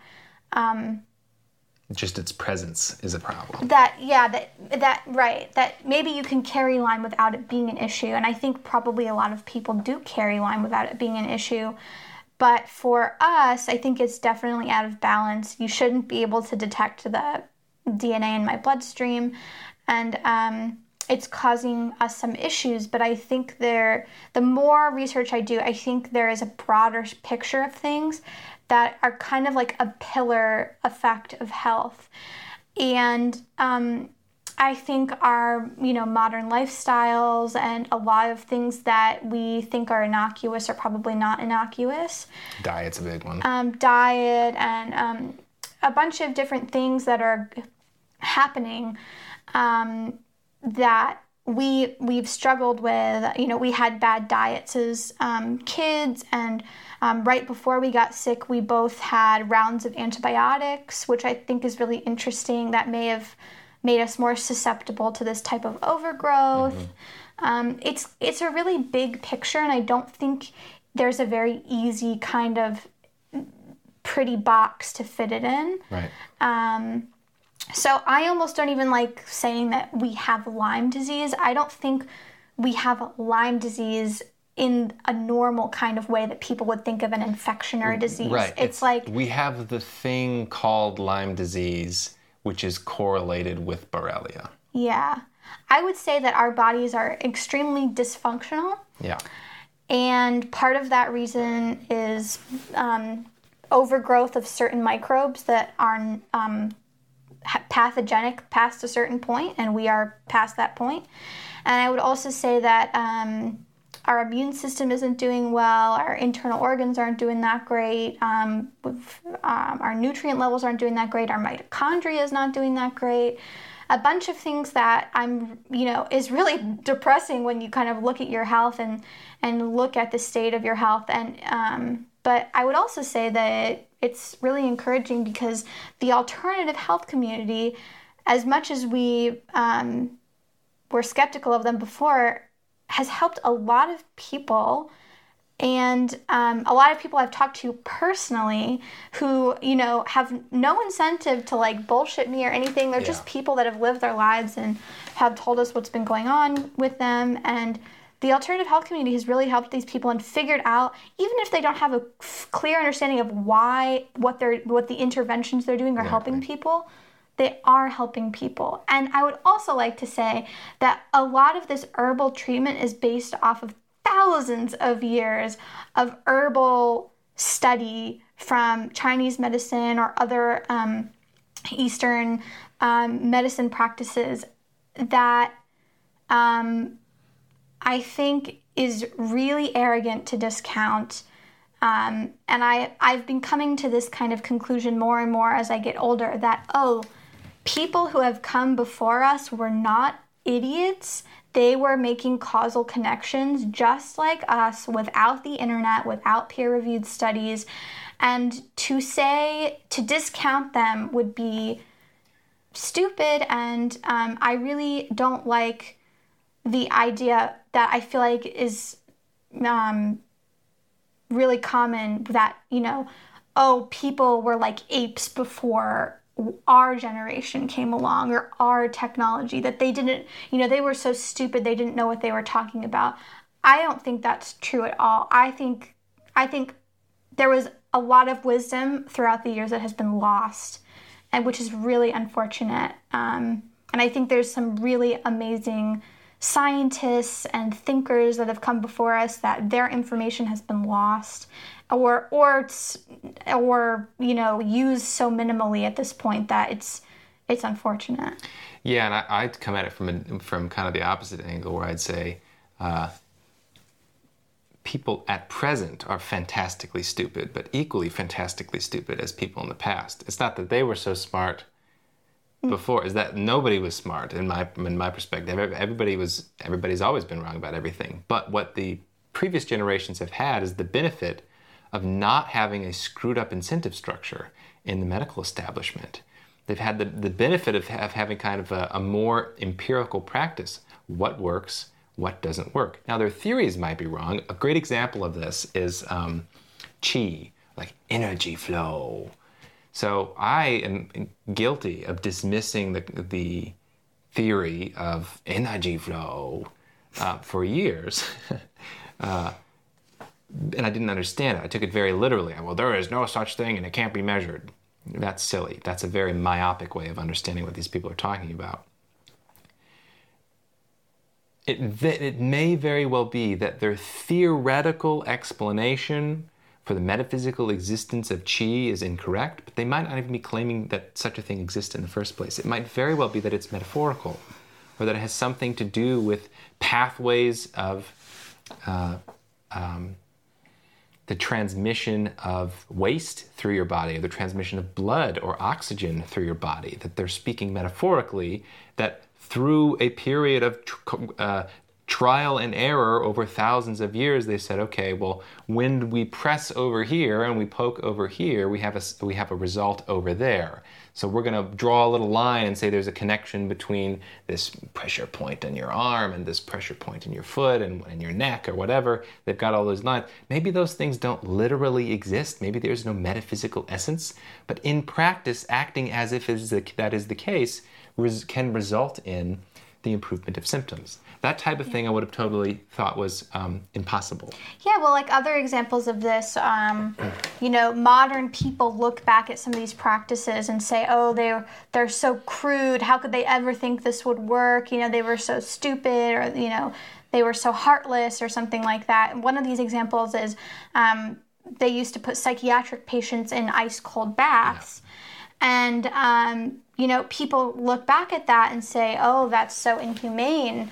But it turns out that, you know, ice cold baths create these, um, you know, this reaction in your body that can be calming to your nervous system and regulate your nervous system better and um, help with some psychiatric problems. So it wasn't like these people were were just kind of shooting darts at you know in the dark it, it, i mean they were making observations and just yeah. because we, you know, wouldn't think of doing that now doesn't mean that there wasn't some benefit. It's not like they, you know, I mean, I'm sure there was, a, I mean, I know there was a lot of mistreatment of psychiatric patients. I think there still is a lot of um, mistreatment of psychiatric patients. I'm not saying that, but I'm saying it's it's probably not good to discount all of these old techniques and just discount them as stupid or immoral. Yeah, and how many examples do you need of that phenomenon taking place? You had an old procedure that was working that people used, then we had the enlightened uh, researchers say, well, there's no peer reviewed, double blind, randomized controlled st- studies which say that putting people in a cold bath will improve their mental state. So therefore, it's superstition and mysticism. And then a few decades later, oh, actually now the researchers are coming around and saying, oh, yeah, maybe maybe there are these cold shock proteins that have this systemic reaction and whatever calms your immune system. It's like, well, hang on. So we, we have established the principle that maybe that procedure was resulting in a, a positive benefit, and the experts that thought it was mysticism were wrong, and actually it's probably a good treatment. Maybe it's better than putting, you know, sticking lithium in a, in a pill we, to try to tweak your mind. Should we tell them about the um, broccoli sprout detox? Yes, please do. Oh, oh, yes, this is a thing, a topic I want, I want to preface, and then you got to give, okay. give, the example. Okay. Right. So the rabbit hole runs very deep. And it's weird for somebody that is uh, that disagrees with the metaphysical presuppositions of the Pythagorean theorem and does have a by the way does have a finitist corollary of the Pythagorean theorem. But anyway, I skepticism of anyway. fundamental ideas that everybody thinks are true. And yet, for some reason, when, when applied to the medical practice, I'm, I'm, I'm surprised at how weird my belief system is. Like, oh, wow, I'm believing those, those weird things. Here's a great example from the skeptics community. It's the term detoxing. There's this whole community of people, the skeptics, who think detoxing is such a joke. There's no such thing. Oh, no, no, that's just woo woo mysticism. these people speak without an ounce of understanding, without an ounce of research. Because if you actually research, yes, detoxing is actually a thing. Like your body does produce toxins, metabolic waste. Just by living, your body is producing waste. That waste can build up if your systems aren't functioning properly. So, do you want? So, um, yeah, why don't you tell them that? that okay. Story? Well, um, I think the concept, um, I think at least from my understanding of the skeptic viewpoint, is that um, you have a liver, and the liver does its job, and that that does detox your body, and therefore there is nothing that can improve that function. I supp- I, right. I think that's that, that's the argument. You, I think you that's have the kidneys and argument. liver and they're universally always functioning at a high level and you can never have liver or kidney trouble right. result in and detoxing yeah. not working properly so anyway yeah. um, so a few years ago there was this study on um, broccoli sprout juice so they juiced broccoli sprouts which is the crunchiest thing yeah most like hippy dippy yeah. juicing your broccoli sprouts Rhonda for Patrick, detoxing yeah man. Rhonda Patrick would be proud um, but anyway um, they juice these broccoli sprouts and a big a big part of this like detoxing industry is juices. And i can understand where the skeptics come from where it's like there's no proven double blind study about these juices. Um, so i understand that i get where they're coming from but at the same time no proof and false are two different things. So this and is no proof according to one particular methodological of, criteria, which right. is dubious. Right. Yeah. Sorry. Well, anyway.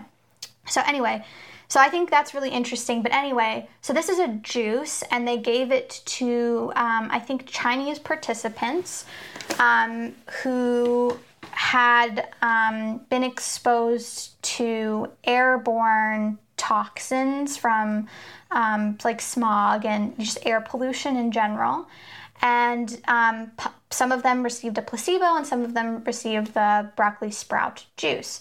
And they measured the amount of the pollutants coming out in their urine and they measured them before and after giving this juice.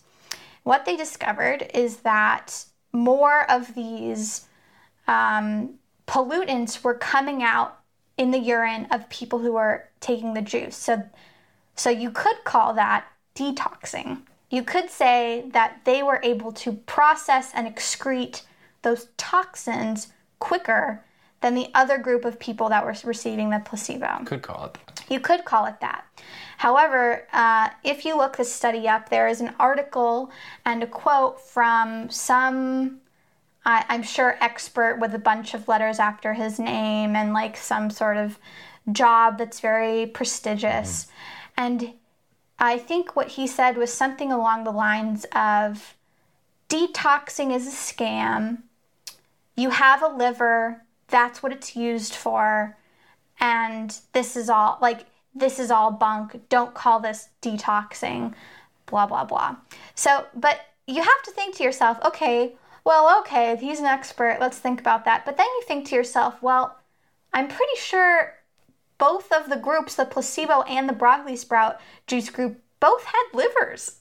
So it's like they both had livers, yet the juice made one of them excrete more of the bad stuff out of their body. So it's like, I uh, I don't know what to say there. In the like, article you're talking about, this guy said, "Well, okay, yeah, they were excreting the the toxins uh, at a higher rate, but we can't we can't recommend it, right? Oh, And he said, yeah. like, it's unclear whether or not this is something that is like beneficial. So it's crazy to recommend that this could be yeah. part of the detox process, like in, improving your your detox, detoxification pathways.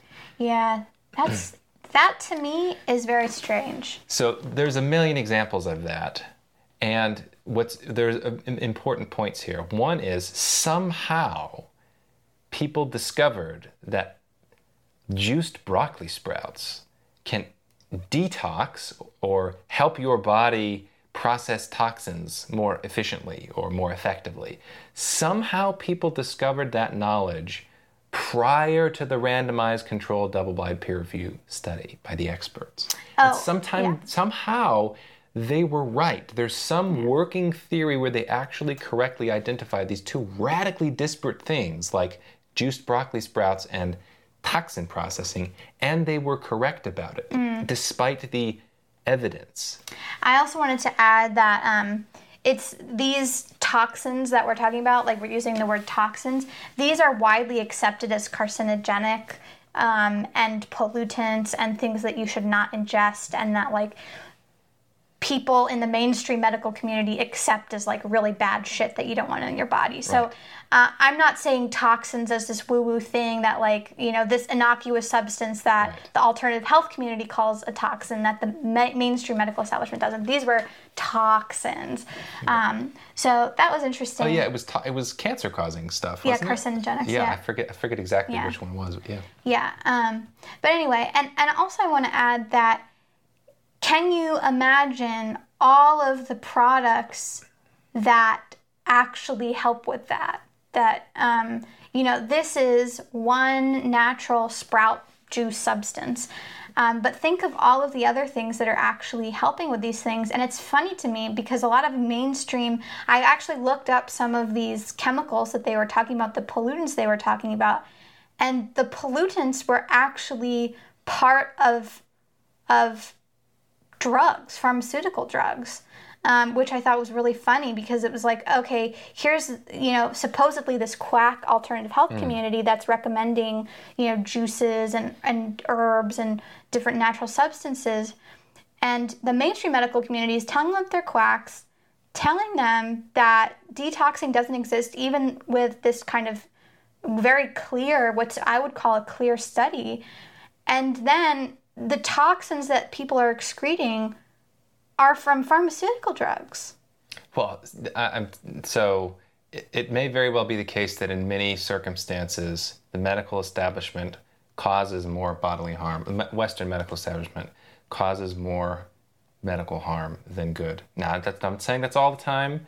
I know they've saved lots of people's lives. I've been saved by antibiotics, I'm sure, many times. When those acute infections that I had, I probably would have died Well- uh, if I couldn't have had antibiotics. But Who knows? Because we don't, we didn't have any access to anybody who had any alternative that's other true. than antibiotics. So who knows? That's true. But it might be that this is like an economic principle. There are unintended consequences. Yeah, okay, you took the antibiotics and maybe it saved you from a few extra days of the sinus infection. But now you've screwed up your gut bacteria and you may be more likely to get depression. oh yeah, or, or the million yeah. other side effects that are there that just aren't easily measured. Yeah, there's another thing I just want to talk about briefly is that there um, is some new evidence to suggest that taking antibiotics, um, you know, obviously affects your gut flora, which is now being connected to um, mental health. But there was a study recently um, talking about the connection between taking antibiotics and an increased risk of anxiety or depression. Um, so to me, that's really significant. And I don't think a doctor, when they're prescribing you an antibiotic for a sinus infection or a UTI or anything like that, they're saying, hey, you can take this antibiotic, but in fine print, let's just make sure we tell you you might have an increased risk of mental Right. illness in the future. Right. And who knows what other things there it, it's affecting. Um, the more I learn about the gut and the immune system and the whole body, the more I think that um, the antibiotics that we took before getting sick may have set the stage for us Right. getting an overgrowth of these certain microbes and our body kind of going on this dysfunction, Right. um, dysfunctional path. So there are a couple more, t- two more things I want to talk about. Um, one is a, an example. Uh, well, uh, actually, okay, three more things. one is I, we could do a whole long series on, which is the epistemology of medical knowledge. So, epistemology is the study of knowledge in the abstract, but this would be about how knowledge flows in the medical community because our experiences and people that we've talked with and the people and the researchers and the community we're involved with now, it's very clear that the information channels between researchers, practitioners, and patients is completely broken. Completely broken, where the actual effects uh, of drugs, let's say, are not adequately reported back to practitioners, adequately reported back to researchers. I did a, a episode a while ago um, on Levaquin, which is this thing which supposedly only a tiny fraction of people have joint pain as a side effect. But actually, I know four people in my life who've taken Levaquin, all of different bloodlines, all of whom had very severe joint pain. Julia was one, my dad was one, um, almost completely crippled him. Uh, my, my, prostate doctor, um, the guy that I have a lot of respect for, had to get foot surgery because his foot tendon snapped after taking Levaquin. So maybe it's the case that the four people that I've talked to who have taken Levaquin and had uh, significant side effects, uh, just coincidentally, we're part of the 0.05% or something. Exactly. Or or it's the case that actually the, the data is not being reported back to the researchers. Your data was not entered into any books anywhere, neither was my dad's, neither was um, the doctor's, neither was my sister-in-law. So that's a problem. That's a huge methodological problem. It's the same thing with, I think, all, uh, adverse reactions to all kinds of medical procedures are not entered back into the system. You don't find them in the study. So so anyway, that's a whole other thing. It's it's uh, there are so many methodological problems and um, errors in the flowing of information that it, it, causes me such significant doubt in the efficacy of the Western medical establishment that I actually am very skeptical of the reliability of um, the procedures and the diagnosis um, of um, maybe the majority of um, medical practice uh, in the West. I know, like, what this this uh, listener um, who I'm talking about is a practitioner, and he he's told me just the horror stories of people over prescribing antibiotics, prescribing the wrong antibiotics all the time. They don't even. So the studies are probably bad studies. The practitioners are prescribing the wrong antibiotics. They don't read the studies, and then the the reactions that the, the people are getting aren't even entered back into the books it's like this whole system is just error upon error upon error. That yeah. when you get outside of it, it's like, oh, that's not a system I want to be a part of. Okay. Then now there's two more things. We've narrowed it down to one more thing. So as we are researching, as Julia is doing most of the research, not only are we finding s- uh, sensible theories coming from many alternative medical people, not all of them. I think there's plenty of quacks out there who have completely wrong theories about how the world works. Um, I don't think they know. I, I, mean, we've had the first alternative doctor that we went to. Yeah. I, I don't think he knew. It. Well, I think he was pretty good by normal standards. I don't think he knew. What I don't think doing. he could have fixed us. No.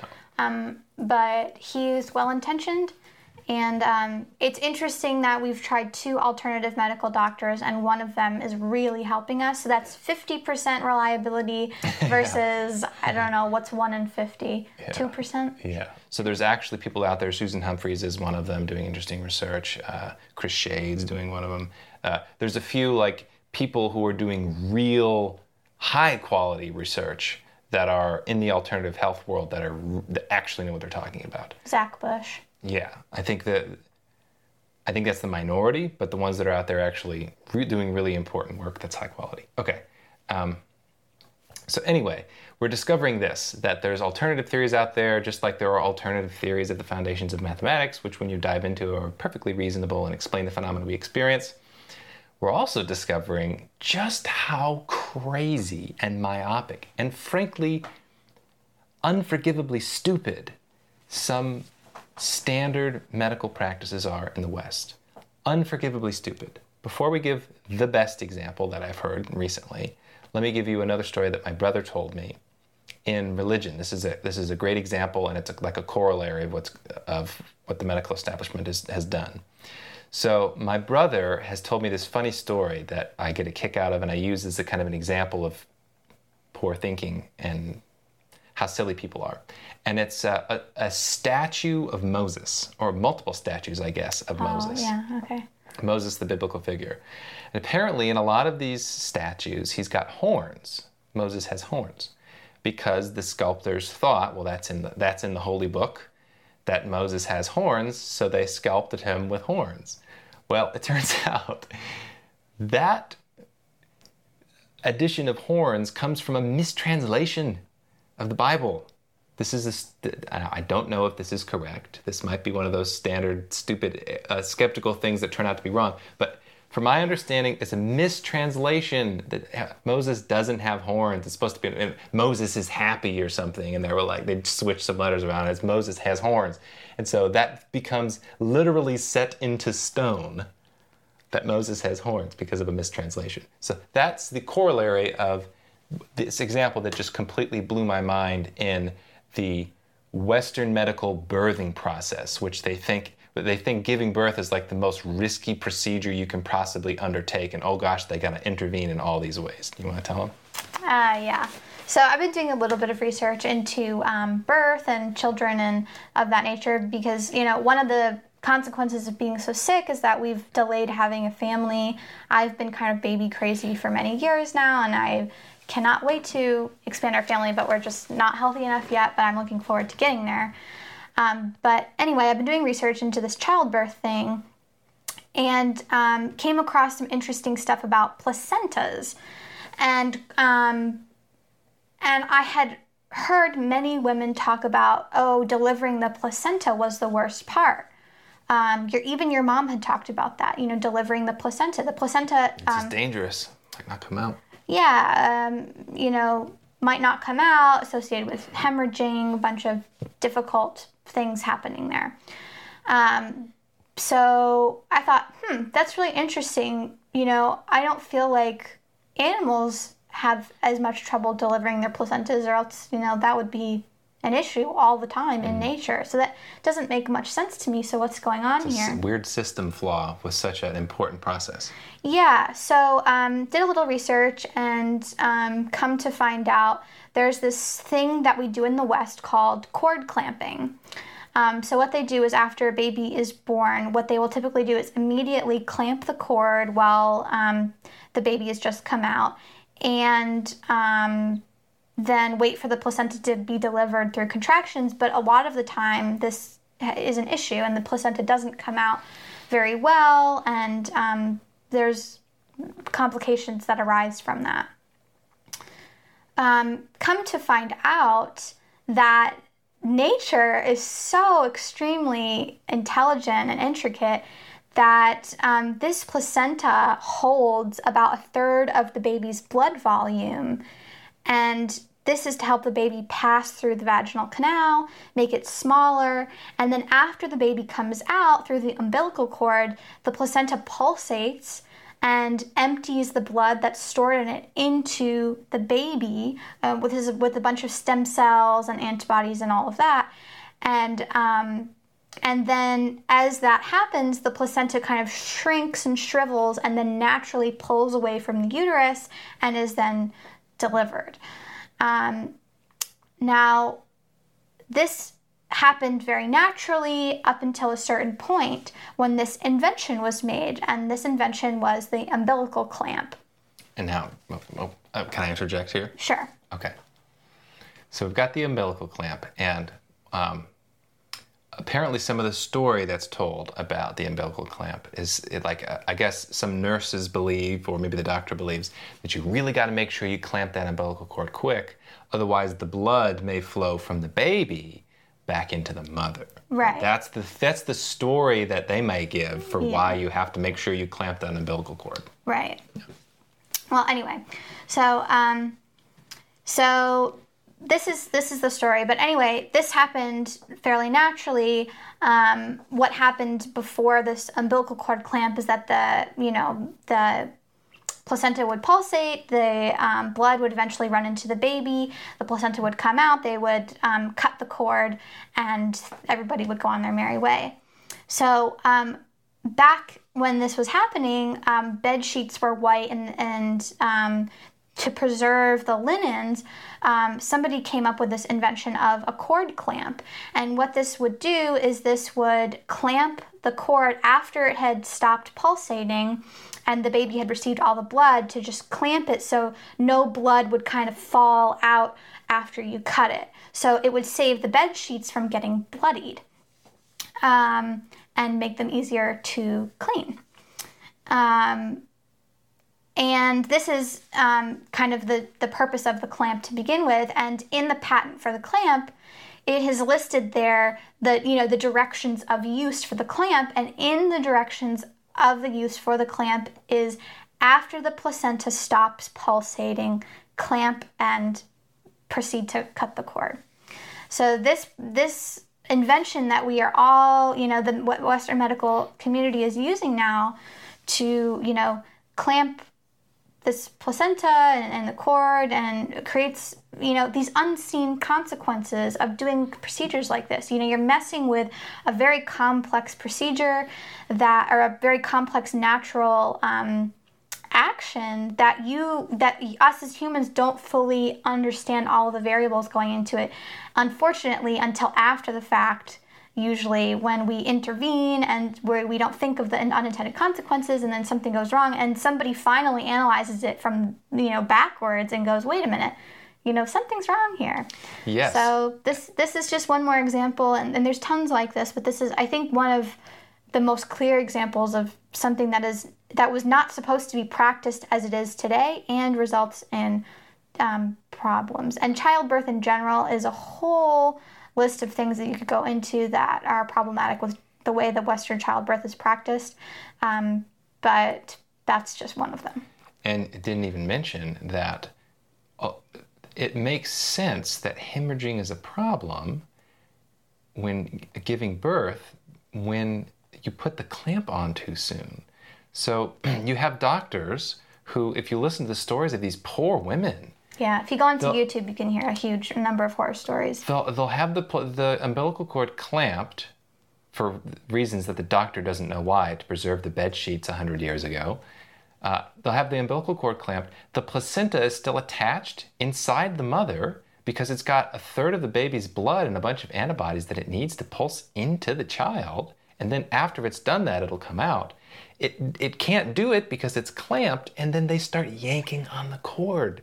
Well, some you... of them yank on the cord, some of them manually they... go in past your cervix and pull it off your uterus. Scrape it out of your uterus, and the thing is yeah. supposed to be attached there. So, yeah. it's just it's the, an example of the, of Moses having horns, where it's like it's a mistranslate. It's to save the bed sheets, and now it's become standard practice, and you're harming people. Like it's just a, that's just one example among many. Yeah, and and it's a great invention for the use of of uh, you know not having any you know extra blood spillage, I suppose. Except in hindsight, the man has probably caused an untold I'm sure number he didn't mean damage. To. I'm, I'm sure whoever you are who created the umbilical clamp, I'm sure you did not intend for all of this to happen. Right. You are probably dead, but right. I'm sorry. Right. So it's just a fundamental error, and. Uh, lots more to say, lots more to talk about, but this has been quite a long uh, and good cathartic experience to, talk, to share this. And I hope you guys find our experiences helpful. If you've got a chronic illness that you can't figure out, you're not alone. There's actually a huge amount of people that are going through similar problems. They're also being failed by the same medical establishment, doesn't understand what the heck they're talking about, will dismiss you. Um, and it's scary. Uh, you're talking about. I was extremely skeptical getting into this alternative health community. Still am because there really is a lot of. I think there's a lot of nonsense. You got to be super careful in listening to people, especially their theoretical claims about how the world works. But um, we have just empirically found, in keeping an open mind, we have had 10,000 times greater success going down this alternative health route in dealing with the thing called Lyme disease. That is probably more complex than Lyme disease. It's more complex than that. Um, that has not even been diagnosed or even acknowledged after six years in, with over 50 doctors.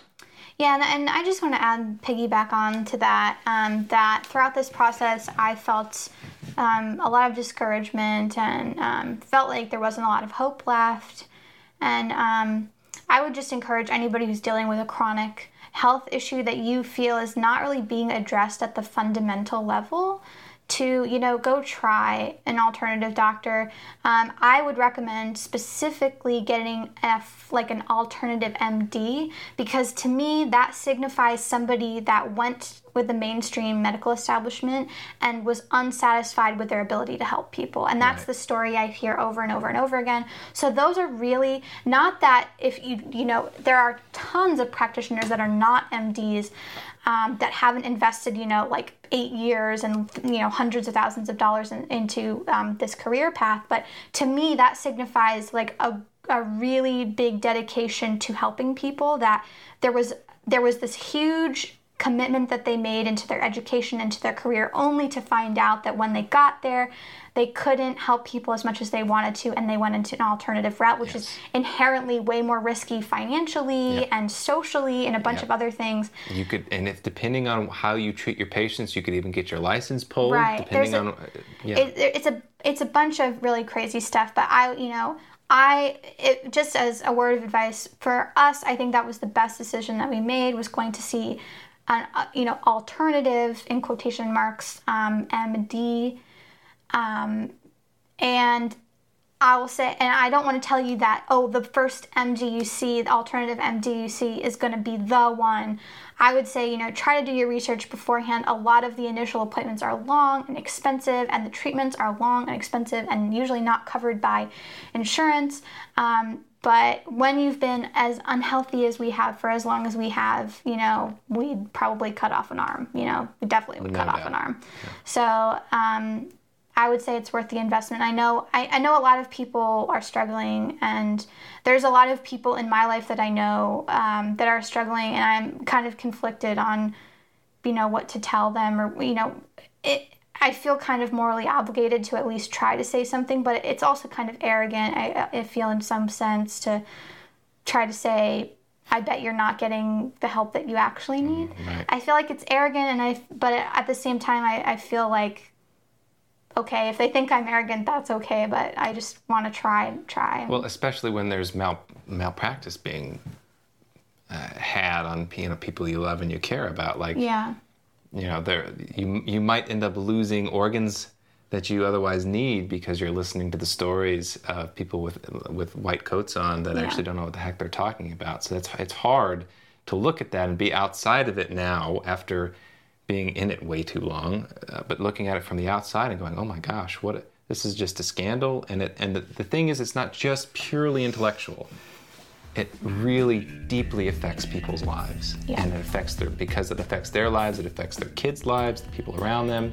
You know, Yeah. health is just such a big deal. I mean, and and also just try to think about things kind of. Um, for me, I always kind of go back to like, should this be the case? So like, should it be the case that, you know, it seems ubiquitous across developed nations that people are having less sex? And should it be the case that people are, you know, having more infertility, more degenerative diseases, more of all these different things? Cancer, more autism. Yeah, yeah. Should that be the case? And if you can't really reconcile that in your brain, which it didn't reconcile for me, maybe it's time to go see somebody who has some answers on a more fundamental reason of why these things are happening. So that's just what I would say. Great note to end on, darling. Yeah. Thanks, guys. Hope you found that helpful. All right. All right.